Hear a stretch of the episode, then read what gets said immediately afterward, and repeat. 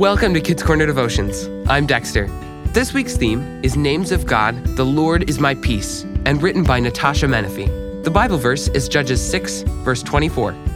So Gideon built an altar to the Lord there and called it the Lord is peace.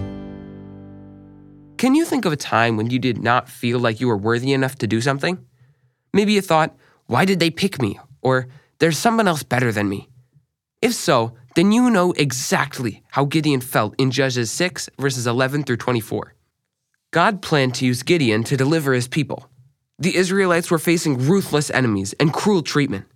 And even though God was planning to use Gideon to deliver his people, Gideon was unsure that he was the right person for the task.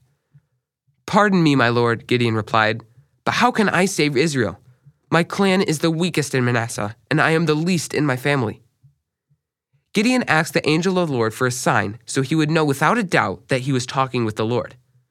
Gideon was nervous and did not have the confidence that he would be victorious against the Midianite army.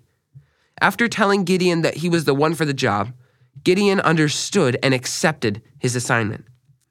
In the end, Gideon built an altar and called it Yahweh Shalom, which means the Lord is peace. You may not understand why God would use you to help out someone else.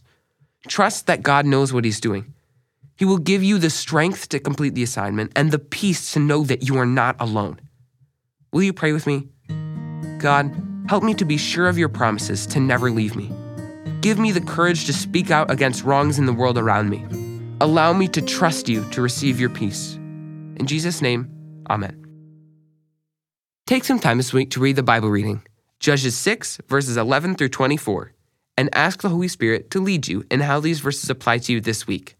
Thanks for listening. Check out the great kidscorner.net content connected with this devotion. This week, listen to the Casey's Liz and Friends story, Bible News, Gideon. Talk to you again next week.